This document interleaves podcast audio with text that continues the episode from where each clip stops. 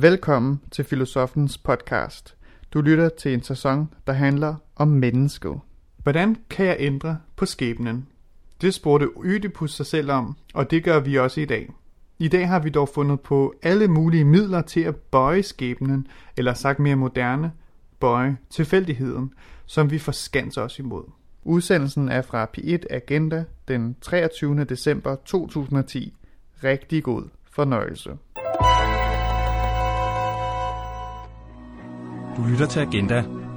Vi har forløbig hørt om mennesker, der forsøger at kontrollere deres følelsesliv, ved for eksempel at lege sig en ven, eller at gå til krammefest for at få nærhed, og om jagten på den eneste ene på internettet.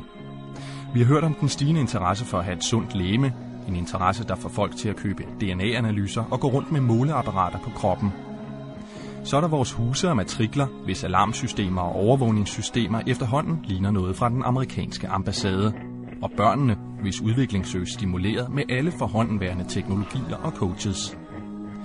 Altså en stribe tendenser og eksempler på kontrol og optimering, som vi i den her udsendelse har samlet under overskriften kontrolfreak.dk. Og nu har jeg så fået besøg af filosofen Anders Fogh Jensen, som har lyttet med. Velkommen til dig. Tak. Når folk på alle de her områder, jeg nævnte nogle af dem, tager skæbnen i egen hånd, hvordan tolker du det så? Jeg tolker det som en ny måde at gå til et gammelt problem på, nemlig øh, spørgsmålet om, hvordan kan jeg ændre på skæbnen.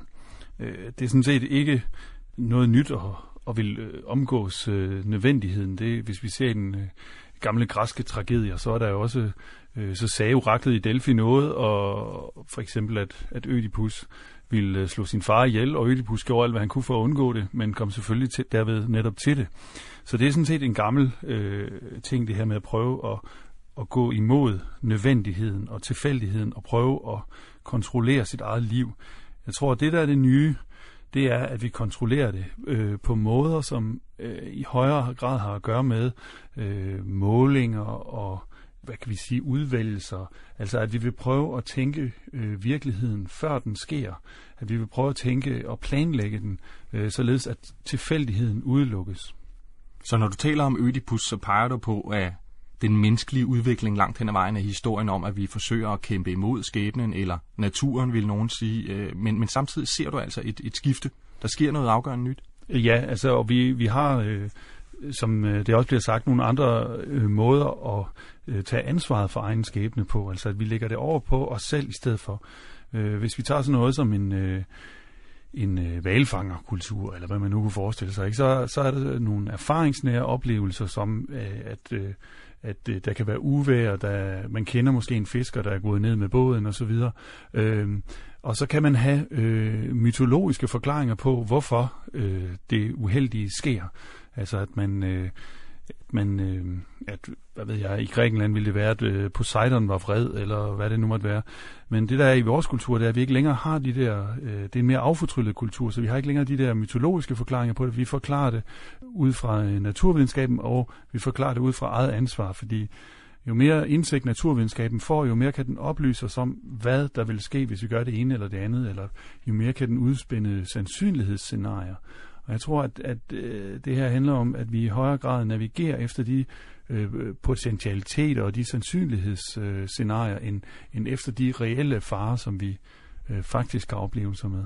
Altså billedligt talt, når fiskeren han sejler ud på havet i dag, så bruger han alle teknologier, alle ting, der står i hans magt til at og i virkeligheden forhindre en potentiel ulykke, eller hvordan vil du formulere Ja, og, og, og jo mere vil vi, vil vi også sige, at det er hans egen skyld, hvis det går galt, fordi han kunne jo bare have øh, kigget endnu bedre efter i prognoserne, eller have, have, have målt endnu mere, haft bedre udstyr osv. Så, så jo mere viden vi har om, om det mulige, jo mere bliver vi også ansvarlige for øh, at håndtere det selv.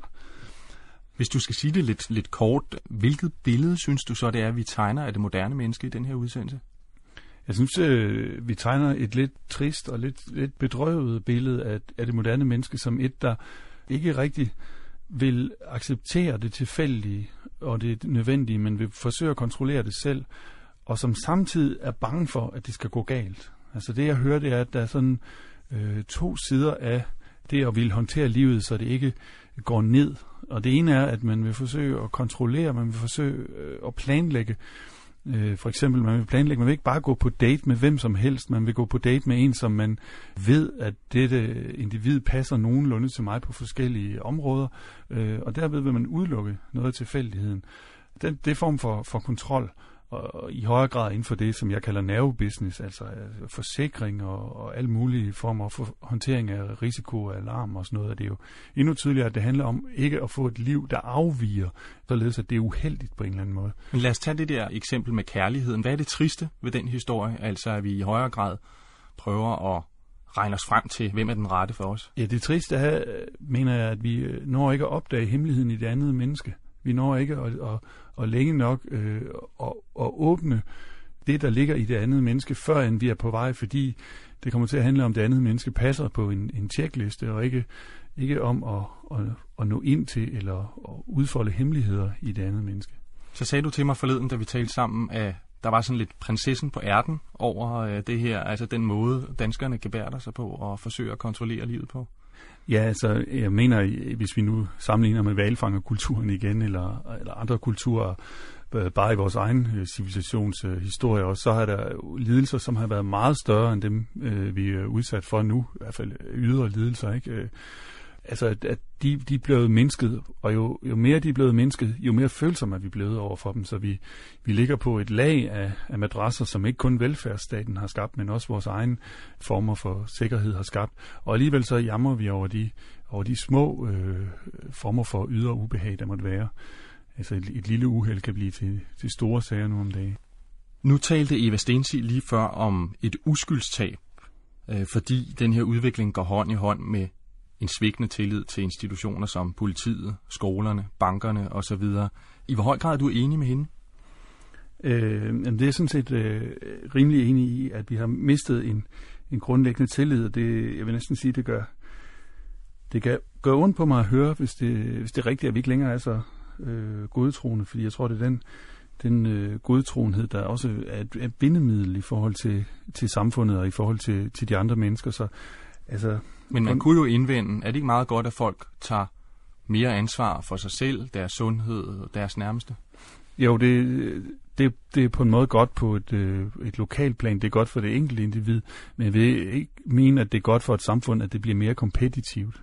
Altså det er øh, øget konkurrencetilstanden, øh, gør ligesom, at liberalismen på en måde bliver sand, selvom den ikke var sand i begyndelsen. Den havde nogle hypoteser om mennesket, at det var øh, et isoleret individ, der bare maksimerer sin egen øh, nytte, så, så er det som om, at øh, jo længere vi bliver ved med at fortælle den fortælling, jo mere sand bliver den på en måde, og samtidig med at kulturen, altså individualiseringen, får det her øh, konkurrencepræg. Øh, og det, det mener jeg ikke er, er godt for samfundet. Så når du ikke ser det som ubetinget godt, at folk tager ansvar for flere og flere ting, der vedrører deres personlige liv og deres nærmeste, så handler det om, at der også følger et pres med at tage det ansvar?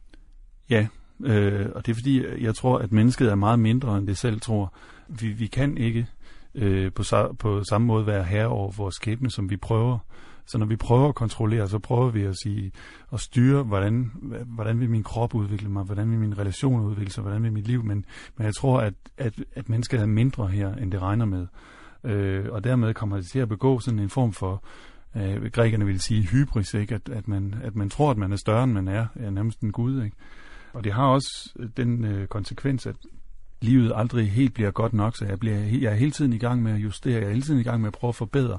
Og det er sådan en, en uendelig proces, hvor jeg hele tiden, øh, hvad kan man sige, hvor jeg aldrig, aldrig bliver færdig. Altså hvor man aldrig er i ligevægt, aldrig er i pagt med sine omgivelser? Ja, altså i, i virkeligheden kan man sige, at det er en, en, en form for permanent krise, som det moderne individ er i, i det det forsøger at lave sig selv om hele tiden, eller forsøger at, at tilrette sit liv hele tiden. Altså det her med at, at skælne og prøve at kontrollere det, man kan gøre noget ved, og så lade det ligge, man ikke kan gøre noget ved. Det er som om, at, at vi skal prøve også at inddæmme noget af det, vi ikke kan gøre noget ved, og få det over i det, vi kan kontrollere.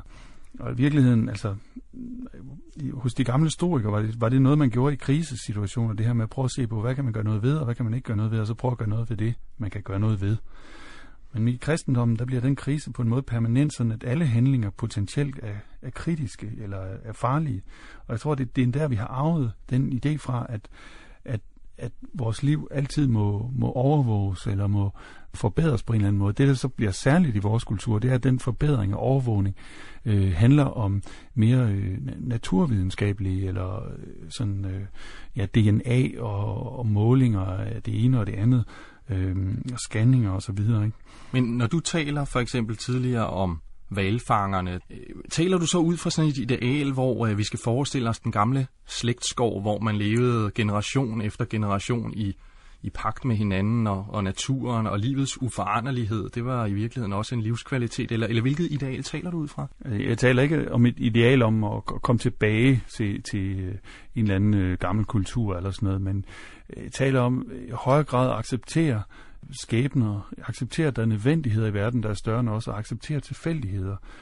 Sådan noget som en bryllupstale prøver jo på en eller anden måde at acceptere en nødvendighed, at der er nogen, der er to parter, der har mødt hinanden, det, bryllupstalen vil ikke acceptere tilfældigheden. Den vil ikke sige, at det var fuldstændig tilfældigt, og de kunne lige så godt have været sammen med nogle andre nu.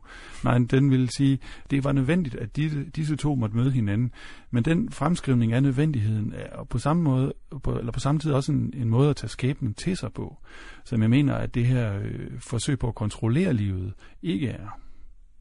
Det er en afvisning af skæbnen, en afvisning af nødvendighed og, og tilfældighed. Og hvis vi så ikke skal tilbage til et samfund, der var engang, hvordan letter vi så presset på os selv? Fordi jeg tror, de fleste kender det der pres, der ligger i at ville kontrollere alting og gøre alting bedre og videre til det næste, i stedet for at sige, at tingene er godt nok.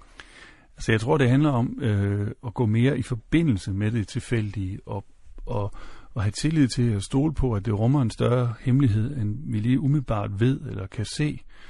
Øh, Øh, han, øh, selvfølgelig også en, en tillid til, at tingene ikke går galt, men at, øh, eller at hvis de går galt, så findes der også løsninger der. Ikke? Øh, psykologen Erik Fromm taler et sted om, at, at moren må give, give barnet mælk og honning. Men det mener han at selvfølgelig med mælk, at det må give barnet øh, næring og varme og, og omsorg osv. Med, med honning mener han, at øh, moren må lære barnet, at det kan have tillid til verden, at det kan stole på verden. Øh, og det er som om, at vi er blevet lidt honningløse, så, så det handler om både i forholdet til os selv og i forholdet til, til børn og, og, og andre, vise hinanden, at vi godt kan gå i forbindelse med det tilfældige, og at vi kan åbne det og regne med, at det, det viser os noget godt. Og hvor starter sådan en proces? Ja, den starter først og fremmest med os selv, fordi hvis vi bliver ved med at spørge verden, hvis vi bliver ved med at, at spørge øh, medierne, øh, så fortæller de os, at vi skal frygte verden. Den, den må helt klart starte med en, en indre omvending, sådan som jeg ser det.